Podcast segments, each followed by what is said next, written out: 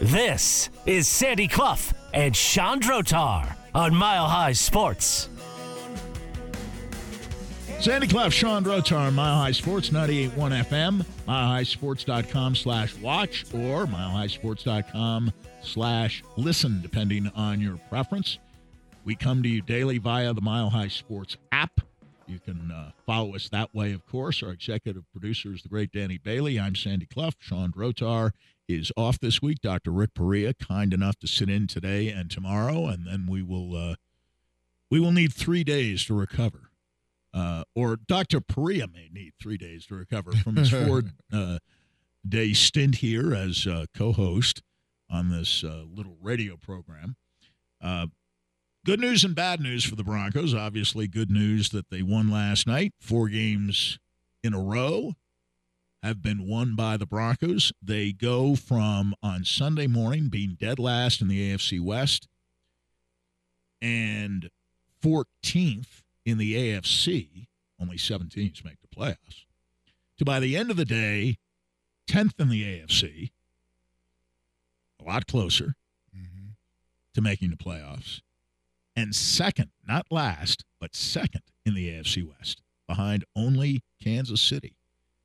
And you look at the AFC, you have Kansas City at 7 and 2, Jacksonville 7 and 3, Houston 6 and 4.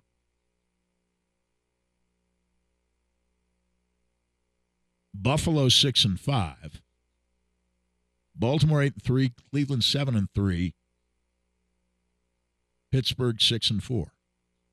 Now the Broncos don't win all the tiebreakers among the 5 and 5 teams, but there are only 7 teams in the AFC with better records than the Broncos have right now, and one of them is Buffalo. And Buffalo is 6 and 5, Denver's 5 and 5, but if Denver wins on Sunday, the Bills are one of those teams that still has not taken a bye. The Broncos, with five losses, would be tied with Buffalo, having five losses. And the Broncos would have the tiebreaker based on the head to head record. So if you take that into consideration, the Broncos have one of the seven best records in the AFC when everybody's bye has been uh, uh, taken. That's the good news. The bad news Kareem Jackson suspended four games. That news coming down within the last 30 minutes uh, for his uh, illegal hit that was not penalized last night, in the first series of the game against Joshua Dobbs. Uh, he led with the crown of his helmet, uh, hit high. Dobbs had to be checked out in the tent for a concussion on the sidelines. He was able to stay in the game. But though the play was not penalized, the NFL looked at it today and after shortening the original Kareem Jackson suspension this year from four games to two, they sock him with four, and he'll be serving those four and maybe more because you are expert on the process. And you said he has to go through some psychological testing now, Yes, evaluation. evaluation, Absolutely. and he will be evaluated. Yeah. And he is a recidivist. Yes, he is. And they don't have to let him back after four games. they don't. if he seems as stubborn as he was last week about the whole thing when he said, I still have no idea why I was suspended. Uh, I've talked to uh, uh, the person who suspended me, Jon Runyan, and the appeals officer, Derrick Brooks, no shrinking violet he. Yeah. And uh, I didn't get any clarity from them. How am I supposed to play? First series of the game, first play he's involved in is a cheap shot. Same kind of cheap shot. Leading with his helmet. Not his shoulder, not even close. Leading Yeah. with his helmet, getting away with it. And as I said, you get these kind of breaks when you're on a four game winning streak. Yeah. And I think I want the people to understand the evaluation is not whether he's sane or not, but the evaluation is his decision making Yes. and how he processes information. Because when he comes out of that process and says, I still don't have a clue as to how to tackle, where Right. to I tackle, don't know how to play, he things, said. how to play, I don't know how to play. then there's there's a gap there in his processing. You know, I mean, it, there's so many levels of cognitive development. There's competencies, there's acumen, Well. and if we they will test and assess for those competencies and acumen The, the in layman- decision making. The layman would say he's in denial. what would the performance psychologist Are you talking about that river in Egypt? That's what he might. The denial? Yeah. Oh, but no, but he is in denial. I mean, he he absolutely is in denial. Sandy, you know where he played college football, don't you? Alabama. Roll Tide. And You were around him. Yeah, and you I spent some time with him. I did. And here's my question. I just so is Patrick Surtain. They seem to be two completely different types of individuals. I Yep. like Kareem Jackson. Yep. In my dealings with him, they've always been pleasant. Right. But uh, I, I, I don't understand. I, I just don't understand why, after just getting back, and you know of your value to the team, especially since PJ Locke is hurt now and couldn't play last night. So Kareem Jackson's out there for every single snap on defense last night. Yeah. Didn't miss a one. Right. But he obviously, in his processing, is not using logic and reasonability when he thinks about that. And so, I mean, he's very dogmatic in his thinking. Yeah. Even when he Yes. talks, Yes. he said, I have no idea. Absolute. You Very do absolute. have ideas. Yeah. Come on, man. Let's be real. Let's be honest. You do have an idea of what to do going forward. Um, so there's some issues that are going on there, and you may be right, Sandy.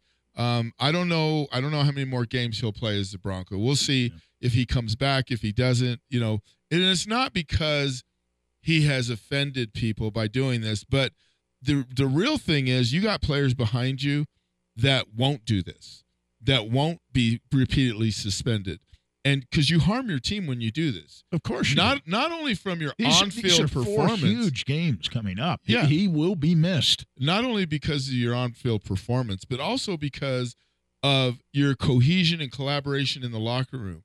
When you continually are leaving for reasons, that disrupts that culture by design.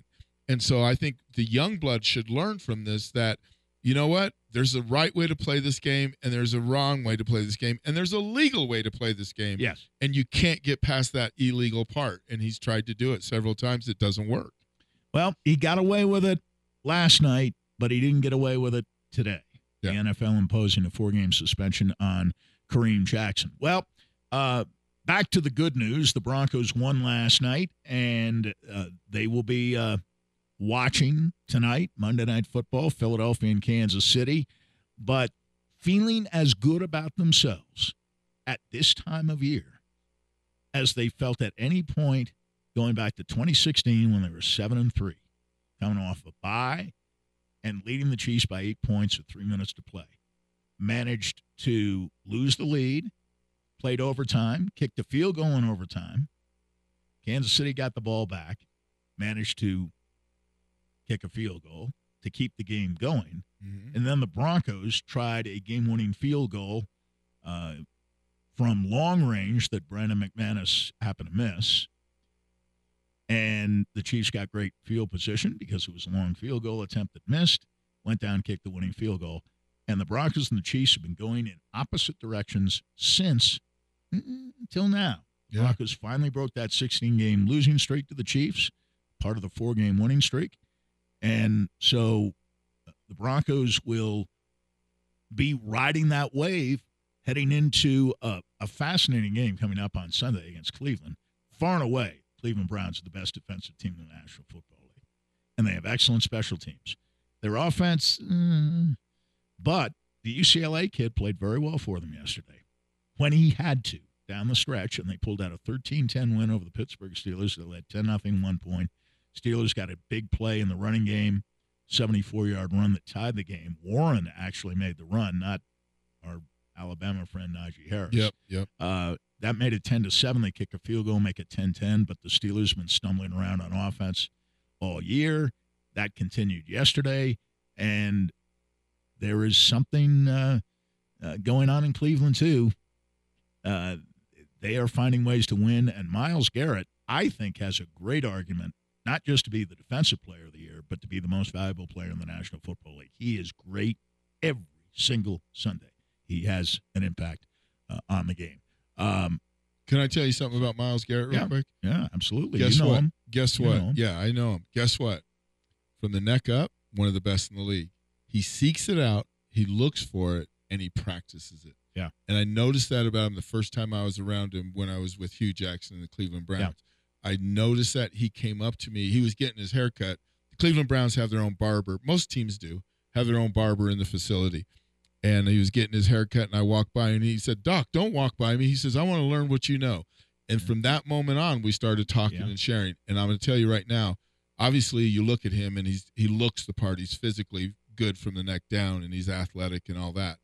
But from the neck up, he's one of the best I've ever been around on the defensive line. Well, I, I think he and uh, Micah Parsons of Dallas are right there, one and one A, one A, one B, whatever, uh, week to week.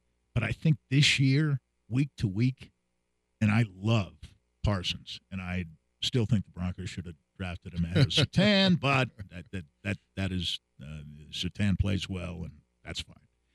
Um, but from from week to week this year, it's Myles Garrett.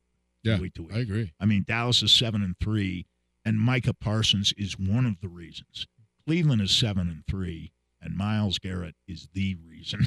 Yeah. there there Yeah. aren't too many other um, uh, reasons. Uh, by the way, uh, the odds makers, in answer to your question, who's the best team in football? Kansas City at the present time to win the Super Bowl plus 400 in Vegas. San Francisco plus 450. Philadelphia plus 500. Baltimore plus 850, quite a gap. Mm-hmm. And then the Miami Dolphins plus 900 Mm. with your friend Mike McDaniel as the Yep. head coach. And uh, there was an interesting tidbit I read today, and we'll get to uh, Sean Payton and Courtland Sutton in just a second.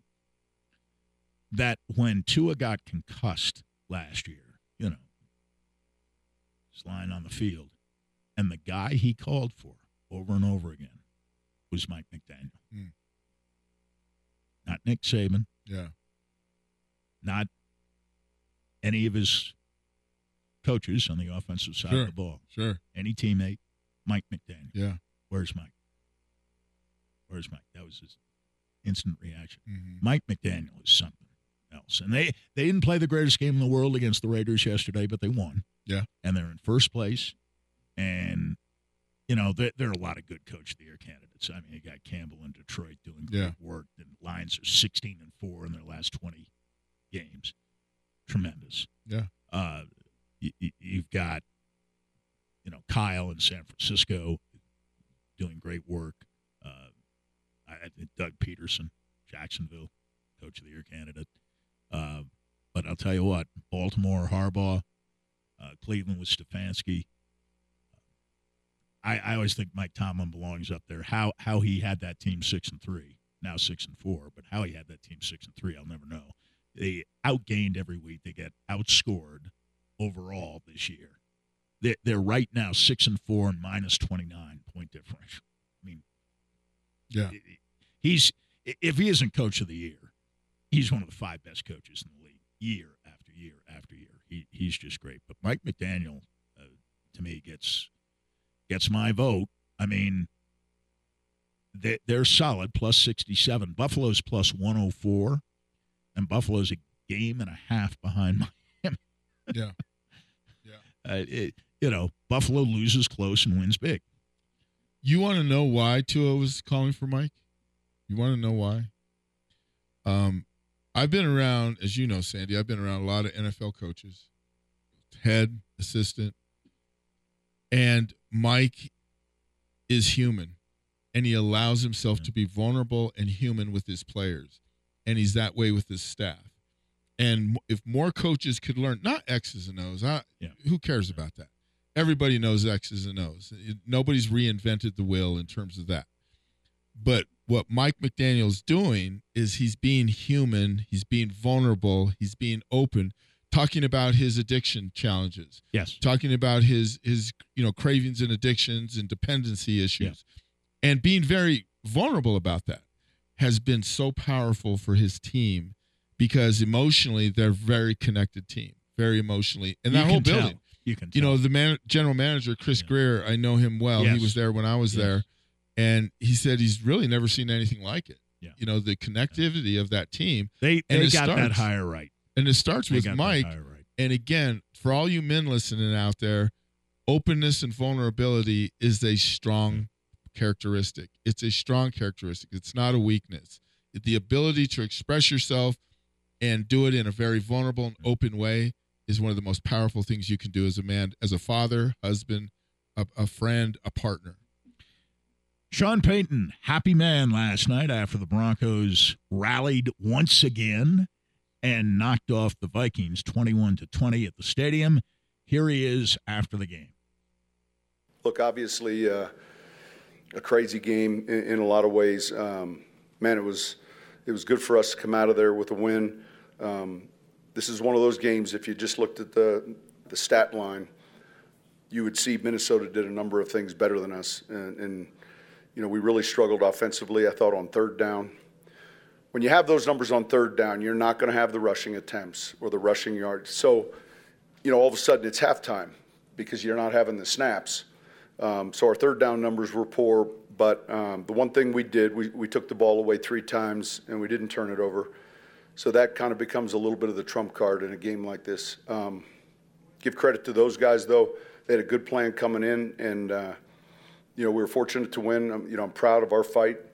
Um, there's there's still obviously a lot we have to clean up, but um, the turnovers and the takeaways can can kind of uh, you know do that for you when when you're not playing just how you want to. Defensively, I thought we, you know, early on they were running the ball with some success, but um, you know the the way we played towards the end was was significant. Um, it was a gutsy call by them on the fake punt, um, you know, in their own end, and uh, again, it's a good win. I'll tell you, when you pull off a fake punt like they did last night, and you make it work for more than 30 yards yeah. and keeps a drive alive at a key point in the game, you don't lose those games very often. You but win. you do lose often when Yeah. you turn it over three times Yeah. and you don't take the way the ball at all. Yep. Yeah, when you fake a punt and convert it for a first down, I mean, I don't know what the statistic is today, but it Oh, used to be 88% oh, winning yeah. percentage. I, I And when you convert it over 25 yards, it goes true. up to like 95%. Yeah. So, yeah, it's it was and, you know, he said it was a gutsy call. I don't think it's gutsy. I think it's I think it's r- realistic. I mean, they needed to make something happen. yes, Denver was mm-hmm. showing it. See, the thing that, and again, I hope I don't get VJ in trouble, but you know, when you defend that, you well, look that's at special it, teams though. it was wide open. I mean, and and that's a that's an audible call Yeah. on oh, field. oh, If yes, definitely. They tell no doubt. those they tell No doubt. those they call them personal protectors. Yeah. They tell that personal protector if if you get this alignment, red, red, red, red, Yeah. red, and you go. And they did it. And it was a first down. So yeah. Kudos kudos to Sean, you know, though, Peyton. Yeah. I thought he acknowledged what I like about what he said there in the press conference. This is a little bit different than up in Boulder. Yeah. Um, what I liked about what Sean said there is he acknowledged his his lack of competencies on offense. He, he acknowledged what they didn't do right, and they got to work on getting better. But he did also acknowledge that they were managed to get out of there with a W, in spite of all that. So it wasn't like he tried to cover it up. He acknowledged it. He said they're going to address it and move forward. That's the sign of a mature coach. And uh, we'll come back and we'll hear from a player who has really, really come on in recent weeks, Courtland Sutton, who might over the last month, even more so than Russell Wilson, with some of the circus catches he's made in the Broncos, most valuable player, at least on offense. That's next.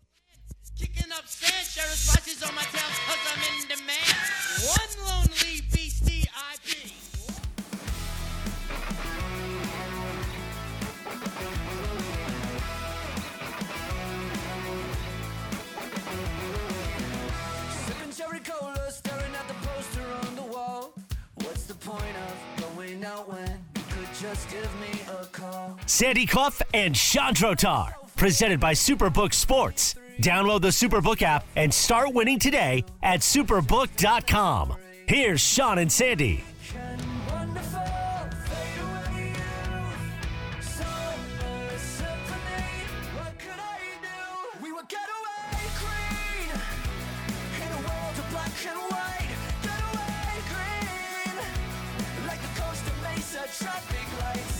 Sandy Clough, Sean Drotar, Dr. Rick Perea sitting in. Dr. Perea will be with us uh, tomorrow as well. We will be off on uh, Wednesday on Thanksgiving and on Friday as well. Sean will rejoin us next week. This is Mile High Sports, 98.1 FM, milehighsports.com slash watch or milehighsports.com slash listen. And uh, we come to you via the Mile High Sports app. Our executive producer is the great Danny Bailey. And to uh, call in or text, it's 303 831 1340. After the game last night, I don't know that there was a more joyful person in the stadium than Courtland Sutton, who made a most spectacular game winning play on the winning touchdown reception for Denver. I think we're all we're all feeling the momentum. We're all having that, you know, um, enjoying this this this run. You know, enjoying the the just the the excitement and fun that comes with the winning. You know, um, you know, hear people say that the fun is in the winning, and it definitely is. And you know, to be able to you know see the success and it, it's it's a lot of fun. But I think the biggest thing is you know watching it be a, a team effort. You know, it's, it's it's literally every every aspect of our team is is contributing to these wins. Defense is going out there getting turnovers and getting big stops. Special teams, you know, Marv has been amazing. You know, um, with his returns and every and everybody that's on all of those units. You know, blocking it up for him, and you know, I think they're they're number one kickoff reti- kickoff return team and number one punt return team, and it's it's it's a group effort, and they're out there playing their butts off. And then offensively, you know, week by week, we continue to you know find things that work for us, and you know, no, it's it's I, I think about like golf. You know, nobody's really you know gonna say anything when they look at the record at the end of the at the end of the game, and you know they're gonna say, hey, they got to win, and it, it is what it is. You know, go watch the film, get better from it, keep it moving. But in that moment, we got the win. I I want you to respond to what he he said, but uh, I want you also to answer: Does funning, uh, having fun, lead to winning, or does winning lead to having fun? Yeah. Here's the psychological uh, answer. It's called reciprocal determinism, and what that means is they impact each other. They're The impact is yes. The answer to that question is yes. Yes. Yes.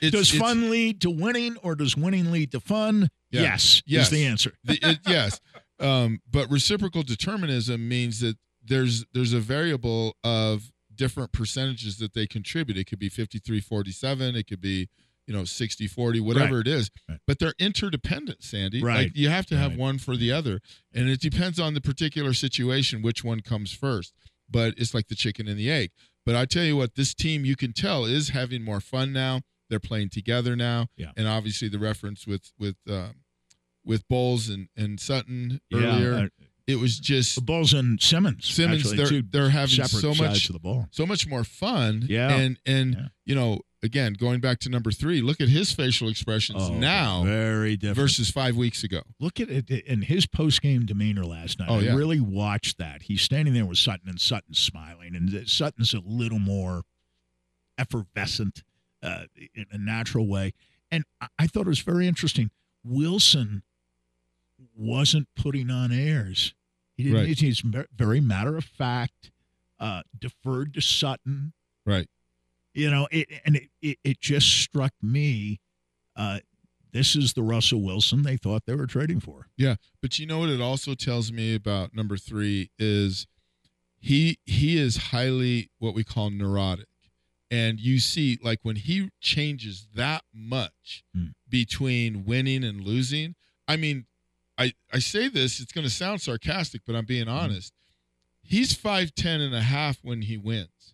He's 5'8 when he loses. I mean, he literally shrinks. He shrinks. He yeah. shrinks Yeah. physically Yeah. and the shoulders change, his facial expressions change, his voice changes. He doesn't speak with as much strength or conviction. No. So I want people to understand the nonverbal is so strong in helping us indicate who is feeling good about themselves and not. And when Russell Wilson changes that much from a winning team to a lo- from a losing to a winning team, that it, that concerns me a little bit because you want him to be a little more stable through all of the hiccups, the bumps in the road. But you know what? I'm gonna be a I'm gonna be a lover right now and not a hater. And I'm gonna tell you what, Denver is on the cusp. If they can get a few things cleaned up, like Sean Payton said, with Yeah. with their defense and with their offense, more consistency, and who knows?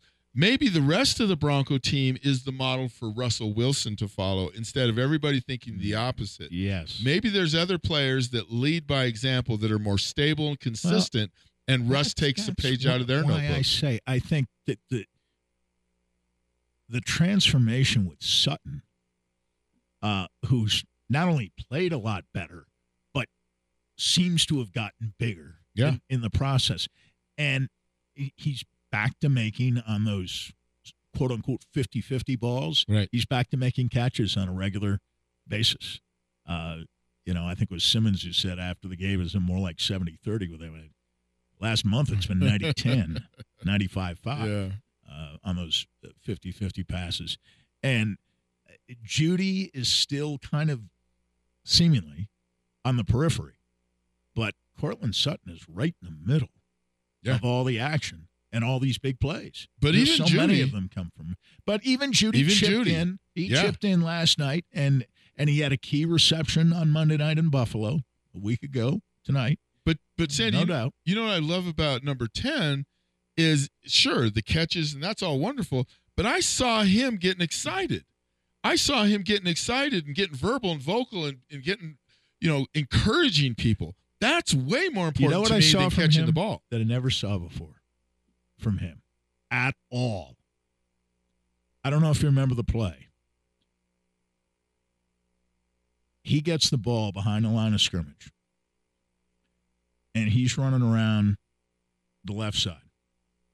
And he gets well past the line of scrimmage. He brings the ball up and fakes as if he's going to pass. Oh yeah, yeah, I remember the play. Right? Yeah. And they fall for it. Yep. And Collinsworth went nuts on the air. He said, I've never seen a guy do that. He's five yards past the line of scrimmage. Uh, it- it- let- let's let's listen to that. This is Collinsworth reacting to this play, and they fell for it. They froze, and he picked up additional yardage, and they cut to him after the play, and even Jeudy had to smile. He's kind of laughing. wow, they really fell for that. And after we hear this, I'll explain the psychology of that. Yeah. I, I. First and 10. Wilson fires it out. Jerry Jeudy's got it. Fantastic. Go ahead. Did you Jerry Jeudy raised up like he was going to throw a pass five yards downfield after he caught it, and they went for it. He faked him out a little bit. Ah, I see. Yeah, and it, he went on to say, Collins, they uh, they showed the tight shot of uh, Jeudy, and he was smiling. Yeah. After that, he, he got a kick out of it, and again, that's the having fun Yes. part of it. But but but say what you were going to say. Yeah, so the psychology of that, if so, there's what we call the autonomic nervous system. There's the sympathetic and parasympathetic sides. We teach athletes to play on the parasympathetic side because that's calm and where performance lives. The sympathetic side is where stress and anxiety lives. So that's a play you make in the schoolyard, at the park, in a pickup game, right? Absolutely. Fake a pass. Well, he's made it in an NFL game now. So that tells me one really nice thing about him. He's in the parasympathetic. And if he's in the parasympathetic, he definitely is having fun out there. He definitely is believing in his teammates. And there's a strength and conviction about him and the team, but especially 10's important. 10 is really important. There's a strength and conviction in him that we haven't always seen. There's been some really Oh, real No doubt. episodes of him pouting, self-loathing. just the very fact that his stats aren't great, but you'd never know it from looking at him the last few weeks. Right. And here's a here's an example of an athlete being his brain being conditioned at Alabama, being you know a first round draft pick, Yep. and all of that. The great, great, great numbers, numbers, numbers, quantitative, quantitative, quantitative. He's now finding out that you can be uh, not so your numbers aren't necessarily all pro or off the chart, but if you're a team member and you contribute and you win the game, that's fun too. And that's the thing that he's starting to to learn. And so that's where the growth is coming for number 10, which when you look back on it, as Tupac Shakur said, there's beauty in the struggle. Yeah. When you find the beauty in the struggle, you understand there's a reason for struggle. And that goes for everyone in life. There's a reason for struggle. So I'm really happy for number 10. You know, I'm happy for too. Uh, the McMillian kid. Yeah. the corner. Yep. Who was not playing really much at all earlier in the year, and now, uh, looking here at the uh, chart, if I can find it, he's playing uh, 64% of the snaps. And that's a little low, actually. I, I thought he played more than that, but that's, in fact, uh, uh, how much he played. Uh, but it, it's it, it really is interesting. They only used 16 defensive players last night. And usually it's 19 or 20. Yeah. They're thereabouts. They only used 16 last night. And two of the 16 were Mathis and Riley Moss, the rookie. And Mathis has been displaced now as a starting cornerback. He only played 4% of the snaps. Moss played 4% of the snaps. So starting with Henningsen at 19%, the defensive lineman, they only used 14 players on 19% or more of the snaps. 14. Yeah. That's it. I'll bet there wasn't a defense in the league that played only 14 guys this week. I bet there wasn't. Yeah, I agree. if I have time, I'll go back and check on that. Maybe we'll talk about it tomorrow. But that's to me, that's that's kind that's shortening your bench, Oh yeah. and that's Vance Joseph. I'm going to ride with my guys, and we'll move them around. Um, Bonitto is usually very noticeable, Mhm. especially this year. Yep. Okay. He went zeros across the board last night. In fact, I almost did a double take at one point. Said, Is he in the game? He actually played on 58% of the snaps last night. But they can get away with that. Not every guy has to be great. Yeah. When only three or four guys are playing every snap and you're rotating everybody in, they're fresh. Uh, let's see. Moreau played 96%. He's another good story, along with McMillian in that secondary. Uh, Zach Allen, 85%. Cooper, 80%. Jewell, 74%. Browning, 66%. McMillian, 64 DJ Jones, 62%. Bonitto, 58%. Purcell, 57%. Everybody else was at 31% or lower. So they, they, they went basically with 10 guys and sprinkled in the 11th. Yeah. Here and there, kind of rotated the, the 11th guy in. But you had two guys who play on the nose a lot.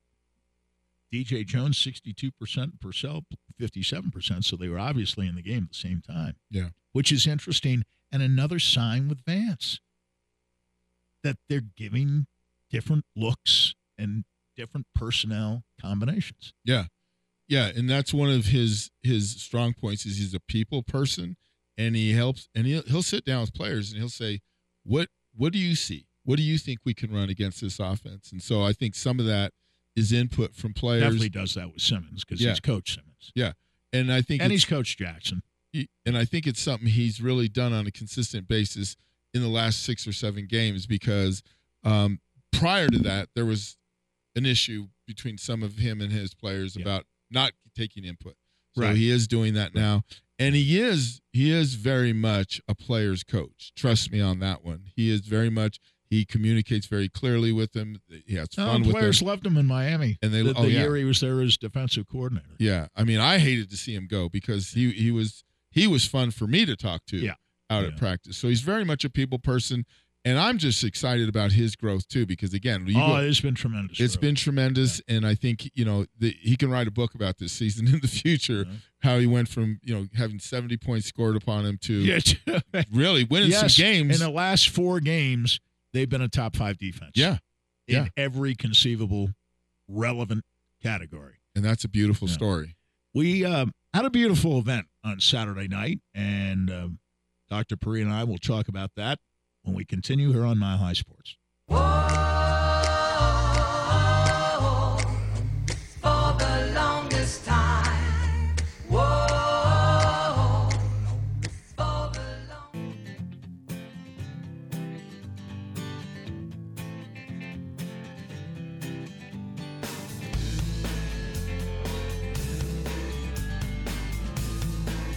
This is Sandy Clough and Sean Drotar on Mile High Sports. Well, we asked Dr. Perea on occasion to explain the inexplicable, and it was a very strange weekend in Denver sports.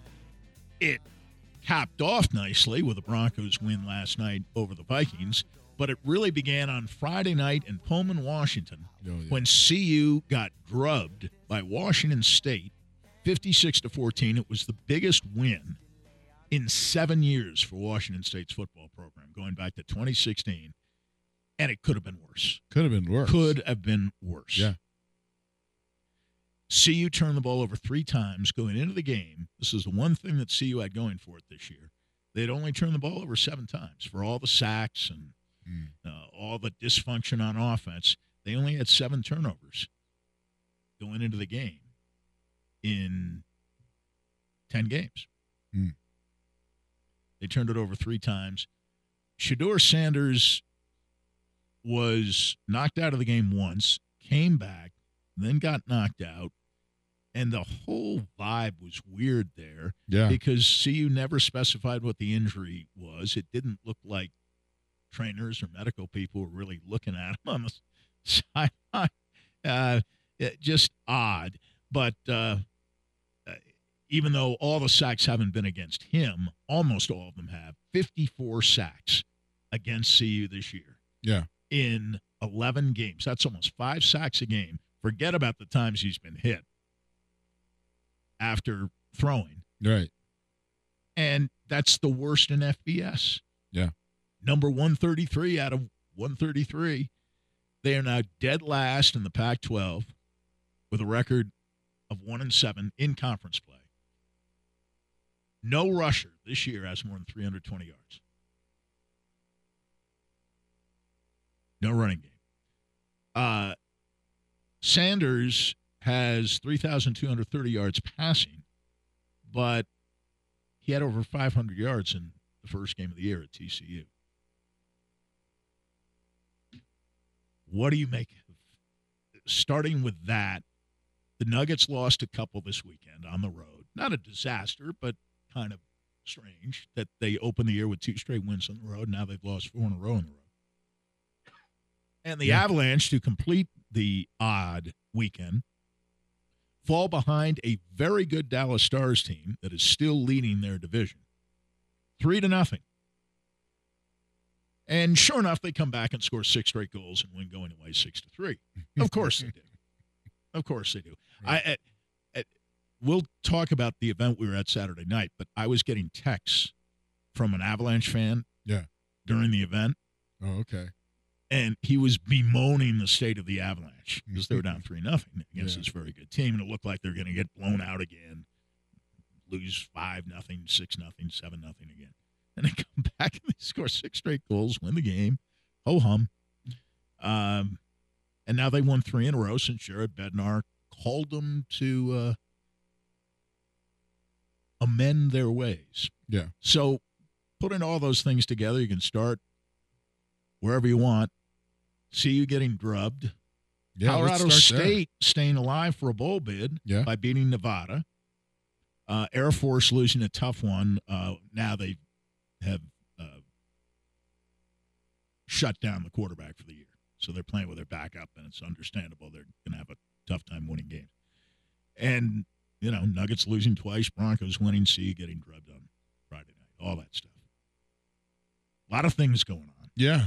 So let me start with CU. Yeah. Um, I too was puzzled at the nonverbal communication with Shedeur when he came off the field, and this is the way I would describe it because, again, as a psychologist, I'm trained to observe nonverbal communication and understand what it means. Um, it it was to me. I told one of my sons. I said, he quit. He quit. Like the he, did you he the way he held his The head. body language. Yeah. Well, when he held his head down, down. walking off, and I thought, okay, well, if he had a head injury, if he had Yeah. a neck injury, Yeah. there would be a trainer out there attending to that. But they, weren't. They, weren't. he was just right. lying on the ground Yeah. first. But then when he did get up, Weird. he had his head fully down, his chin like into his chest, all the way off the field onto the sideline. And again, it's my job to understand what does that mean psychologically? What does that mean non-verbally? I've never seen a quarterback comport themselves in that way. And in me, to me, No medical people looking at him. no him. medical people looking No, at him, he's no not talking trainers. to teammates. He's not nothing. talking to anybody. Nothing. So the the what you deduce from that is Yeah. that he he's done for the night. It, it, oh, it was, it was like Roberto Duran's no mas, No mas, no no mas, mas. no mas. I don't- you And, know- you know, maybe, maybe and fifty three sacks or however many it is. Maybe that does it to somebody. I, But- I've had enough. but I'm you know, calling off the jam. But you know, I i- i- if let's let's just say for sake of argument, he did throw in the towel there. That's not the way you do it. You can throw it away. That throw in the towel and walk off the field, you know, with your chin up, and you you know you competed. You did the best you can. I didn't like that. I didn't like that feel to the game. I felt like see you at times yeah, quit, yeah. and Yeah, I did not way. like that. the whole team. So yeah, Uh, but but it, the thing that was strange to me is that he's been knocked out of other games, but comes back.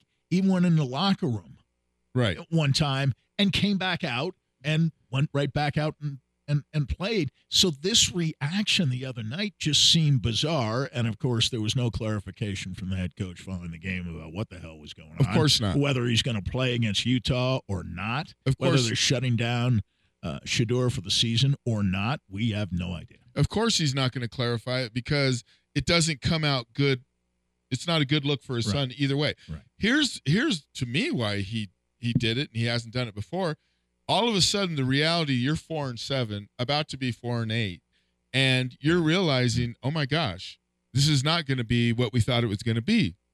And not at 3 and 0. no, and and, all. and the team is and, and his Shedeur himself is having to deal with disappointment Yes. which you know what, Sandy is a good thing now because if they're talking about long term, which why it concerns me that I don't think they are, but if they're talking long term and and and you know Deion's going to be there three, four, mm-hmm. five years, then this is good for their overall development. This this adversity is building in them some resilience and the ability to when they do come out of it, they are going to be very competent and aware of how to apply all these challenges that they've been through. But when you decide to suppress it and sweep it under the rug and do it that way, because I'm telling you right now, offensive line's watching him when he's walking off the field that way. And they're like, You want us to fight for you? Are you fighting for us? So people understand that hmm. you got to fight for this team. Now, here's the second thing Nuggets. I think losing a couple games is okay. it's probably okay. It's Yeah. it's totally okay right now. Not hmm. that you try to, but you got again form, storm, norm, and perform. yeah. They're gonna storm at times Sure. in that Sure. pr- presentation and performance cycle. So they're just storming a little bit, and it's okay. They will find out who they are. I would rather see them lose, sprinkle in some losses here and there, not on purpose, Right. but again, just Right. figuring out who Right. they are. I, I believe Jamal's still out, right? Yes. Jamal's so, still so out. that's the storm Jamal's still part of the norm and perform. So they're going through a little bit of storm. Yeah. Nothing to worry. And they are getting a sense that every team they play will bring their best. Absolutely. Target on their back. Defending champs. Yes. And that's just the way it is. And they, they got outworked in the two games. Yeah. One was close, one was a blowout, but they got outworked. That was the common theme. Jokic talked about that. He said, you know, we're getting beaten on the boards. We're, you know, we're not as engaged as Yeah. other teams are coming back uh, against us. Uh, tonight, they play the worst team in major professional sports, the Detroit Pistons, uh, whose own star said today, "We stink. We're awful. I don't, you know, we we Yeah. couldn't be any worse than uh, than we are right now." And I'm looking at their record; it's two and twelve. So uh, it it looks like uh, tonight will will uh, bring a return to. Uh, uh, uh, the winning ways of the Nuggets and uh, uh, the Avalanche should do credit to them. Hey, we got about a minute left. I want you to talk about what took place on Saturday night. We talked about it last week, and it was a wonderful event, charity event for suicide uh, awareness. Yes. Uh, hopefully, suicide prevention. Sure. And uh, family spoke. Um, you were kind enough, and uh, coaches Knaffel and Caldwell were kind enough to give me a chance to speak. Uh, Yes. Rangeview was there. Thunder Ridge was there as well. It was a great night of uh, women's basketball, and and the gals were great. They They, were- were, great. they were on amazing. All four teams, and I'll tell you what, Valor. Uh, you were telling me Valor and uh, uh, Arapahoe between them have something like five Division One athletes who are Yeah. committed. Yeah. To playing for top programs in the country next year. Absolutely, very talented teams and and the coaches too.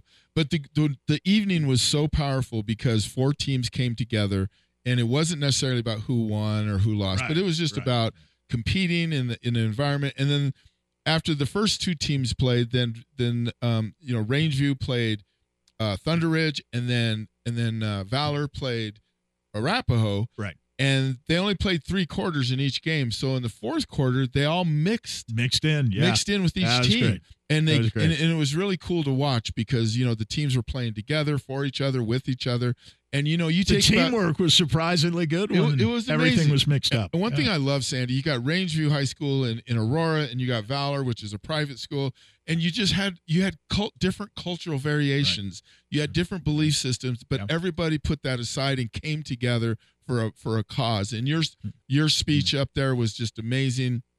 It illuminated so many powerful thoughts and emotions. And then at the end, I tried to get them excited and fired up for the future of what they're going to do You succeed. and and so it was a wonderful evening. Thank you for coming. Um, well, they do it every year, and we'll we'll continue to participate in it and help them raise not only awareness but funds so we can you know provide counseling for people that need help. And just remember this, people: it's okay to not be okay. Um, you can reach me, drrickperea.org, at any time um, if you're ever having some doubtful thoughts or feelings and perceptions, and I'll be there for you, hands down. Tomorrow at 420, we're going to have Marty Richardson on with us from Dog Nation, a friend Oh, there you go, of baby. and a friend of Yeah. mine. All right. Um, uh, Marty and I uh, did uh, uh, the DU Hockey Coaches Show with David Carle uh, last week, and uh, you talk about someone who is laser focused on mental health and is doing Yep. great work um, on a number of levels. And uh, Marty will be in here. He awesome. couldn't wait to come. Uh, we spoke uh, last week at uh, the campus lounge, and uh, look forward to having Marty on with us tomorrow, Awesome. four twenty. Look forward Um, to it. We'll try to get a word in edgewise. there you go. All right. Three people like to talk. Yep. All right. That'll be tomorrow. Our thanks to uh, Danny Bailey on the other side of glass. And we will see you tomorrow afternoon from 4 to 6 right back here on Mile High Sports.